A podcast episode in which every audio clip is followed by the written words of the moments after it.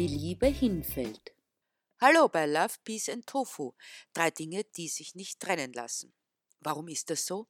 Weil Liebe und Friede nur dort sein können, wo niemand unterdrückt wird oder um sein Leben bangen muss.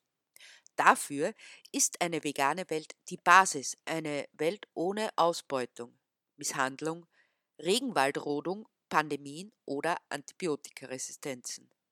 Aber das müsste mittlerweile jede wissen, die ab und an mit offenen Augen durch die Welt geht oder diesen Podcast hört. Nur zur Erinnerung, denn heute möchte ich mal wieder über die Liebe reden, die manchmal gar nicht so einfach ist. Da verliebt sich A in B, B hin wiederum in C, während C mit D liebäugelt und D ein Auge auf A geworfen hat, so dass letztendlich nur Schmachtende und Angeschmachtete bleiben. Ein Trauerspiel möchte man meinen. Kann sein. Muss aber nicht. Zumal, wenn es sich bei den ProtagonistInnen um Anna, Berthold, Christa und Detlef handelt. Diese Geschichte möchte ich euch erzählen. Dann klingt es auch gleich nicht mehr so abstrakt. Amors Streiche.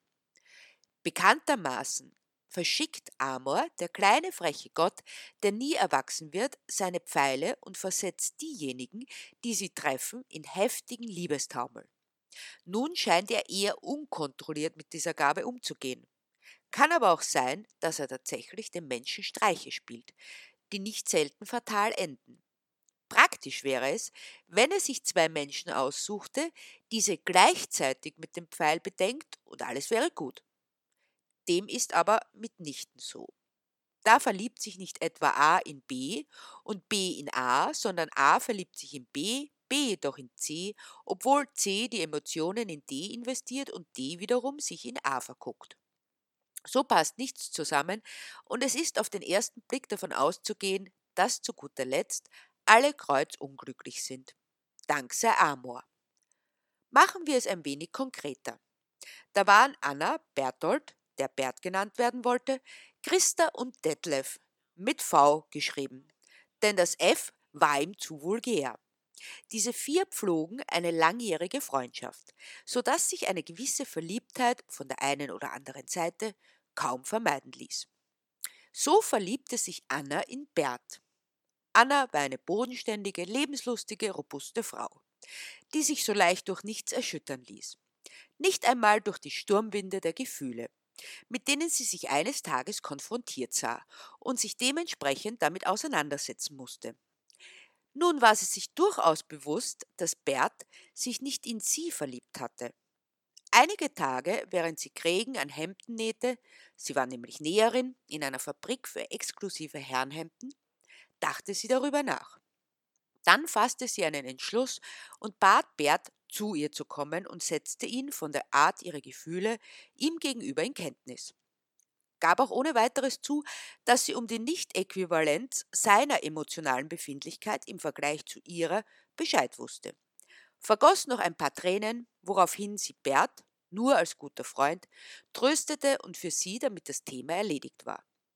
Nicht, dass sie diese kleine Sehnsucht nach Erfüllung ihrer Träume manchmal einholen würde, aber sie verstand es, diese für sich zu behalten, denn schließlich gab es Wichtigeres.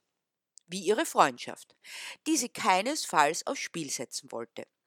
So nähte sie ihre Hemden und freute sich, dass sie ein Einkommen hatte, das ihr sicher erschien, an ihrer kleinen Wohnung und den gemeinsamen Aktivitäten mit ihren Freundinnen. Daneben engagierte sie sich für Arbeiterinnen, die es in ihren Augen nicht so gut getroffen hatten wie sie selbst und befand, dass ihr Leben damit ausgefüllt genug wäre. Bert hingegen, ein Student der Philosophie, dessen Steckenpferd der dialektische Materialismus war, fand Anna in all ihrem tatkräftigen Pragmatismus beinahe ein wenig beängstigend, wusste aber ebenso um ihre Gutmütigkeit und ihre Lebensfreude. Das ließ die Direktheit ein wenig weicher erscheinen. Wenn sie ihm von ihren Gedanken über den globalen Herrenhemdenmarkt erzählte, war er immer wieder erstaunt, auf wie simple Weise man das Wesentliche zusammenfassen und erklären konnte. Wenn ich nun diese Hemden nähe, also ich und meine Kolleginnen, die dann um über 300 Euro verkauft werden und ich daran denke, was ich verdiene, dann muss da viel übrig bleiben. Wenn aber nun die Chefs der Fabriken, in denen die billigen Hemden genäht werden, irgendwo ganz weit weg genauso viel verdienen wie mein Chef, dann bekommen die Arbeiterinnen noch viel, viel weniger. Und trotzdem können wir die Hemden billig kaufen, überlegte sie dann laut. Das heißt aber, dass wir die billigen Hemden und auch alle anderen Sachen nur so billig kaufen können, weil die anderen so wenig bekommen. Das ist ja schon dialektisch, also bis auf die Synthese, aber zumindest These und Antithese sind vorhanden. Und nachdem du dich auf konkrete Dinge beziehst und nicht auf bloße Ideen, ist es materialistisch zu nennen, erklärte ihr Bert.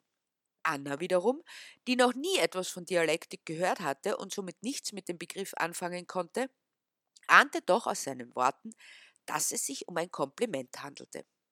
Da bin ich also dialektisch und weiß noch nicht einmal was davon, fasste sie zusammen, sah in die Runde und ließ ihr helles, klares Lachen erklingen, in das die anderen einstimmten. Bert verstummte als erster, denn sein Blick fiel voller Wehmut auf Christa, in die er verliebt war, die aber wiederum seine Liebe nicht erwiderte. So begnügte er sich damit, schüchtern und zurückhaltend, wie er nun mal als feinsinniger, kunst- und gedankenbeflissener Mensch war, sie verborgen anzuschmachten und die wunderschönsten Liebeselegien zu schreiben, die je zu Papier gebracht worden waren, wie er zumindest befand. Jemand anderer konnte es nicht, denn er vergrub sie in den tiefsten Abgründen seiner Seele, respektive dem hintersten Eck seiner Sockenschublade. Christa blieb das Wissen um seine Gefühle für sie verborgen, so dass sie einfach dachte, er wäre sehr galant und zu allen Frauen so. Wäre Christa nicht so schüchtern und verschreckt gewesen, beinahe wie ein kleines Kaninchen, hätte sie bemerkt, dass Bert andere Frauen viel rüpelhafter behandelte, wenn er sie dann überhaupt beachtete. Sie war aber wie sie war und in ihrer Naivität beinahe entzückend zu nennen. Vielleicht war das einer der Gründe, dass sie Spielzeug konzipierte, süßes, verträumtes, in erster Linie rosafarbenes Spielzeug für kleine Mädchen. Sogar ihr Äußeres passte zu dieser Tätigkeit, denn sie war klein, schmal und zierlich. Demgegenüber hätte man Bert eher für einen Straßenarbeiter oder zumindest für einen Landwirt halten können, als für einen vergeistigten Kopfmenschen, so groß und breitschultrig wie er war.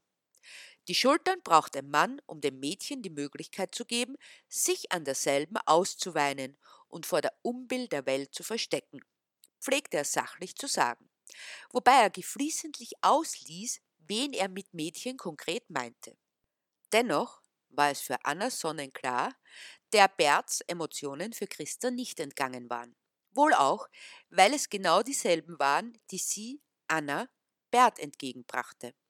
Dabei war es weniger der Achtlosigkeit Christus geschuldet, diese Art der emotionalen Befindlichkeit nicht zu bemerken, sondern mehr ihrer eigenen bezüglich Detlef, der zwar groß, aber eher schmal war und dessen Schultern sich weder für Tränen noch für Weltabgewandtheit eigneten. Dennoch war Christa in Detlef verliebt, bis über beide Ohren, wie man so schön sagt. Ein Indiz war, dass sie immer wieder rot wurde und die Augen verschämt oder verzückt niederschlug, ganz genau kann man das nicht sagen, weil durch das Niederschlagen der direkte Blick darauf verhindert wurde, wenn Detlef sie nur ansah. Meine Eltern haben mich Detlef genannt, mit V, pflegte er zu sagen, weil das V ein aristokratischer Buchstabe ist, wohingegen das F ziemlich vulgär daherkommt. Die anderen nahmen es hin, was er als Zustimmung auffasste. In Wahrheit war es ihnen schlicht egal vor allem Christa, die still vor sich hinlitt und trotzdem so oft wie möglich in seiner Gesellschaft sein wollte. Sie gehörte zu den Mädchen, die in früheren Jahrhunderten wohl zu Märtyrerinnen geworden wären oder ins Kloster gegangen, um sich in zweiterem Fall bis zu ihrem Lebensende nach dem Mann ihrer Träume zu verzehren. Detlef jedenfalls hatte keine Ahnung und benahm sich dementsprechend unvoreingenommen. Er war ein Mann der Zahlen und als Buchhalter in der Fabrik, in der Anna Hemden nähte, bestens aufgehoben. Er war es gewohnt, alles zu berechnen. Zahlen lügen nicht, meinte er mit jener Unerschütterlichkeit, die Menschen eigen ist, die gedanklich an einer Stelle stehen bleiben und es nicht für nötig befinden, sich in irgendeiner Weise weiterzuentwickeln. So war er auch fest davon überzeugt, dass er ein Mädchen nur lange genug zu hofieren brauchte, um sie dazu zu bewegen, sich ihm hinzugeben. Die Überlegung dahinter war so simpel wie alle anderen, die er anstellte. Mit dem Mädchen war es wie mit einem Auto. Mann suchte sich eines aus, zahlte die Anzahlung und jedes Monat einen bestimmten Betrag, bis einem das Auto gehörte. Bei dem Mädchen investiert man Aufmerksamkeit und Galanterie, die sich in monetäre Werte umrechnen lassen. Zum Beispiel in Form eines Stundensatzes. Und wenn man diese Zahlungen ordentlich und pünktlich geleistet hat, dann muss das Mädchen einen zum Schluss erhöhen. Wenn das das Mädchen nicht tut, dann ist sie seltsam. Dies setzte Detlef auch Anna auseinander, nachdem er viele Monate um sie geworben hatte. Statt allerdings einzuwilligen, erklärte sie ihm gerade heraus, dass sie keine Interesse in jener Hinsicht an ihm hätte. Detlef verstand die Welt nicht mehr. Und es erwies sich, auch als völlig aussichtslos, ihm auseinanderzusetzen, dass man die Art der Inbesitznahme eines Autos nicht mit der eines Mädchens vergleichen konnte. Das waren zwar zwei verschiedene, aber eben doch Dinge, so seine Ansicht. Das heißt Materialismus und zwar völliger, fasste Anna zusammen und war erfreut, als Bert es ihr bestätigte. Sie war sehr stolz, dass sie etwas so Kompliziertes verstanden hatte. Detlef jedoch wusste es nicht zu würdigen.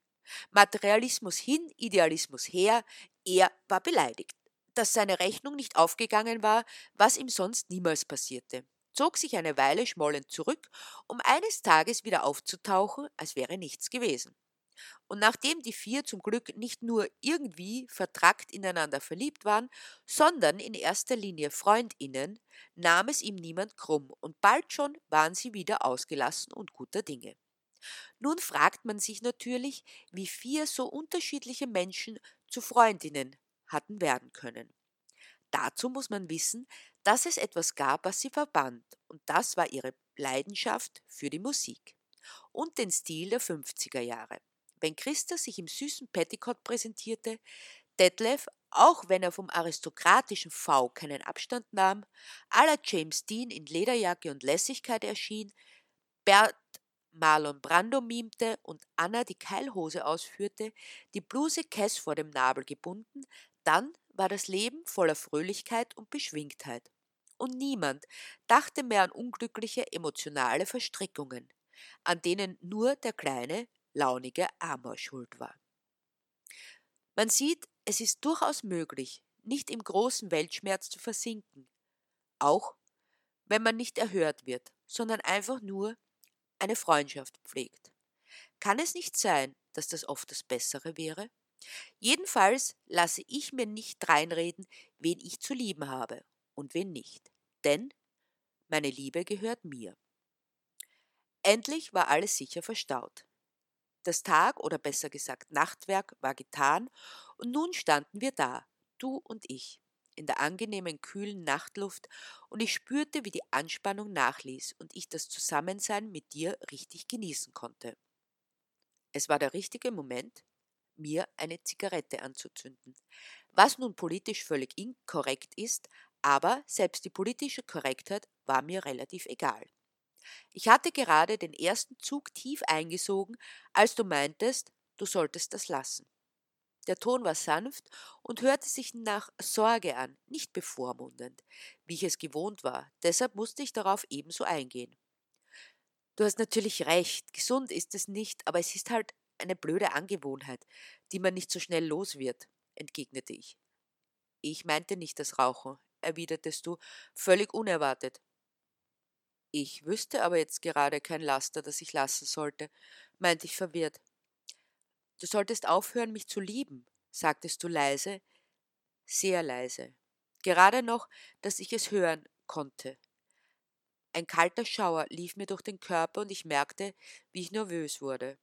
Deshalb nahm ich noch einen Zug. Was für ein Glück, dass ich rauchte. In dem Moment zumindest. Habe ich das je gesagt? Wie kommst du darauf? fragte ich, um ein wenig Zeit zu gewinnen. Nein, du hast nichts gesagt, aber das merkt man, selbst als Mann mit zwei N, erklärtest du, und ich denke, dass das nicht gut für dich ist, weil ich dich eben nicht liebe. Nochmals entstand eine kleine Pause, in der du mich unverwandt ansahst, denn es war gar nicht so leicht, die passenden Worte zu finden. Gesetzt den Fall, du hast recht, begann ich mit meiner Erwiderung. Und das ist jetzt rein hypothetisch gemeint, denn zugeben würde ich das nicht. Also, gesetzt den Fall, es wäre so, warum sollte ich damit aufhören? Solange ich dich mit diesen Gefühlen, wenn sie denn vorhanden wären, nicht belästigte, nicht unter Druck setzte oder dir sonst wie auf die Nerven ginge, hast du keinen Nachteil daraus. Also wo ist das Problem? Also, wo wäre das Problem, wenn es so wäre? Dass du darunter leidest, meintest du schlicht. Sehe ich so aus, als ob ich leide? erwiderte ich postwendend. Eigentlich nicht, aber vielleicht versteckst du es nur, sagtest du ausweichend. Würde ich dich lieben und darunter leiden, dann wäre es keine Liebe, sondern ein Wunsch zu besitzen. Das aber widerspricht der Liebe, gab ich zu bedenken. Die Liebe ist, weil sie ist, egal ob sie Antwort findet oder nicht. Oder ich könnte auch sagen, meine Liebe zu dir gehört mir und geht dich nichts an. Jetzt hast du es also doch zugegeben, erklärtest du. Kann sein. Ich denke, es gibt Schlimmeres, als geliebt zu werden, konterte ich. Ich würde es mir an deiner Stelle trotzdem abgewöhnen, sagtest du zusammenfassend. Die Liebe ist oder sie ist nicht.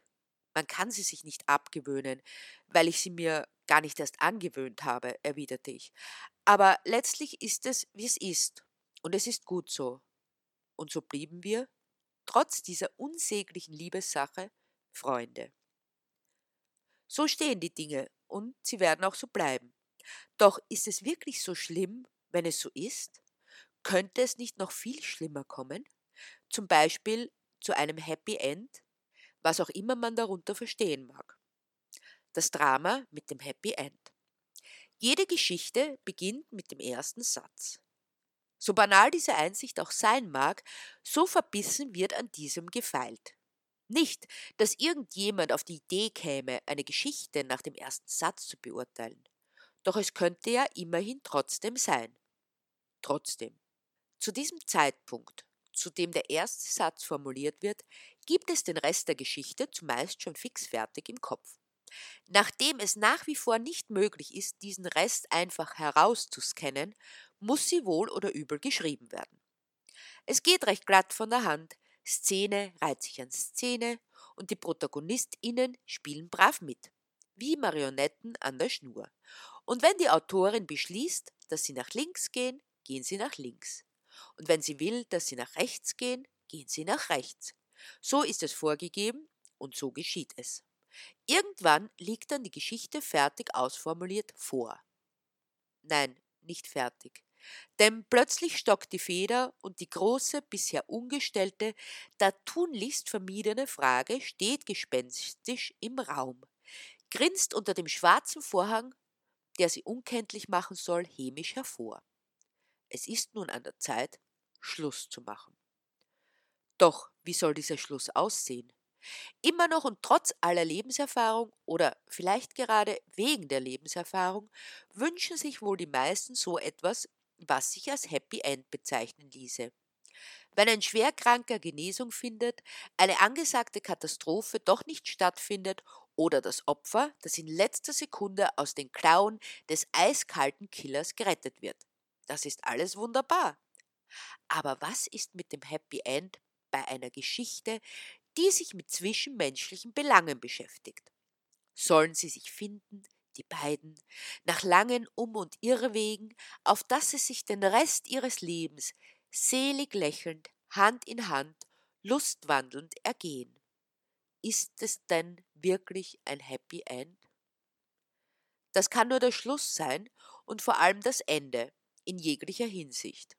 Natürlich, es ist schön, das Buch wieder aufzuklappen, nach fünf Jahren, zehn Jahren, gar zwanzig Jahren, um nach wie vor zu lesen, sie lebten glücklich und zufrieden, dahin und dahin und dahin, seufzt kurz und lässt sie in ihrem Glück, zu dem sie durch dieses Happy End verdammt sind, wieder alleine. Sollen die doch sehen, wie sie damit fertig werden. Beneidenswert und trügerisch zugleich. Die beiden, die Händchen haltend, die Blicke ineinander verloren, auf einem Bänkchen sitzen, am idyllischen Waldesrand, am besten noch mit einem Sonnenuntergang im Hintergrund, den die beiden natürlich nicht sehen können, da sie ja nur Augen füreinander haben, bleiben für immer. Welche starke oder simple Natur, die das aushält. Wer mag dann nicht hoffen, dass Beckett sich erhebt und schnell noch etwas dazu erfindet? Sonnenuntergang und Sonnenuntergang und Sonnenuntergang. Die beiden sitzen mittlerweile weit ab voneinander, jeder am äußersten Ende der Bank, von der die Farbe längst abgeblättert ist, während der Wald gerodet, die freie Fläche zubetoniert wurde. Aber wir hatten ein Happy End, hören wir vom einen Ende der Bank. Die anderen vielleicht, aber wir sind hier gefangen und haben nicht einmal einen Herrn Godot, auf den wir warten könnten, tönt es vom anderen Ende der Bank zurück. Dann doch lieber kein Happy End? Oder sieht ein Happy End vielleicht überhaupt ganz anders aus? Wir lösen den Beckettschen Knoten wieder auf und entlassen ihn zurück in seine wohlverdiente Ruhestadt. Dann doch lieber Kafka, doch da verirren sich meine ProtagonistInnen doch bloß im Labyrinth des Lebens auf dieser Bank und wir finden sie zum Schluss nicht wieder. Der einfachste Ausweg aus diesem Happy End Dilemma wäre doch, sie gar nicht erst zusammenfinden zu lassen so bleibt ihnen eine Aufgabe quasi eine Lebensaufgabe, ewig unerfüllt und ewig vorwärtstreibend. Das würde nicht nur die Möglichkeit eröffnen, einen Serienroman zu kreieren, in dem unsere ProtagonistInnen immer nahe zusammengeführt werden, um sie letztendlich doch nie zusammenkommen zu lassen, sondern sie in der Nichterfüllung ihre Erfüllung finden zu lassen. Sie können weiterhin davon träumen, wie schön es doch sein könnte, ohne es je an einem tatsächlichen Ereignis verifizieren zu müssen. Doch könnte die Autorin das wirklich auf längere Sicht verantworten, drängt es nicht gerade an dazu, dieser ständigen Jammerei endlich ein Ende zu setzen, bevor sie in ihrer Trostlosigkeit fett oder promiskuitiv oder eher zum Säufer oder ein Superheld wird, also wieder zurück an den Anfang. Letztendlich, und nach all diesen tiefschürfenden Überlegungen kann es nur eines geben, nur eine einzige Option, die bestehen bleibt, die das Ende zwar tragisch, aber bei genauerer Betrachtung doch als happy bleiben lässt, das Romeo und Julia Happy End. Schließlich enthält es alle Komponenten, die notwendig sind. Sie kommen zusammen, die beiden, erleben einige wenige wunderbare, tiefe, erfüllende Stunden des Miteinander. Gerade so viele, dass sie das gemeinsam genießen können und auch noch die lichtvollsten Zukunftspläne erträumen können, bevor sie hoch erhobenen Hauptes Abschied von der Lebensbühne nehmen dürfen. Niemals werden wir erfahren, wie Julia sich mit fünf Kindern herumzuärgern hätte und Romeo immer seltener nach Hause käme, weil der die ständige Quengelei und Jammerei nicht mehr aushielte. Für immer bleiben sie uns als jung unverbraucht, verliebt und voller Träume in Erinnerung. Das, ja, das ist das optimale Happy End. Und was lernt die Autorin daraus? Aus diesen wunderbaren Einsichten lässt sie ihre ProtagonistInnen zusammenkommen, um sie dann einfach jung und unverbraucht sterben zu lassen? Hält sie sich wohl an ihre eigenen, weisen, nachvollziehbaren Ratschläge? Nein, mitnichten. Sie hat sich dazu entschlossen, sie doch zusammenkommen zu lassen. Schließlich hatten sie es so gewollt, die beiden. Hatten die Autorin angefleht, ja geradezu angebettelt. Gut, sie sollen ihren Willen haben, die beiden. Und dann greift die Autorin zu dem letzten ihr verbleibenden Mittel, dem die Geschichte an dieser Stelle enden zu lassen. Sollen sie doch sehen, wie sie miteinander zurechtkommen sollen sie doch auslöffeln, was sie sich durch ihr eigenes Wollen eingebrockt haben. Und schon ist es passiert, das klassische Happy End. Aber egal, ob richtig Happy, Happy End oder irgendein anderes, wichtig ist, lasst die Liebe in eurem Leben zu und erfreut euch an ihr, egal in welcher Konstellation, denn die Liebe kann uns einfach gut tun, wenn wir es zulassen. Und wenn wir dann noch die Entscheidungen der anderen akzeptieren, unsere Mitgeschöpfe glücklich leben lassen, dann haben wir doch schon eine fast perfekte Welt, soweit sie perfekt sein kann. Eben mit Love, Peace and Tofu.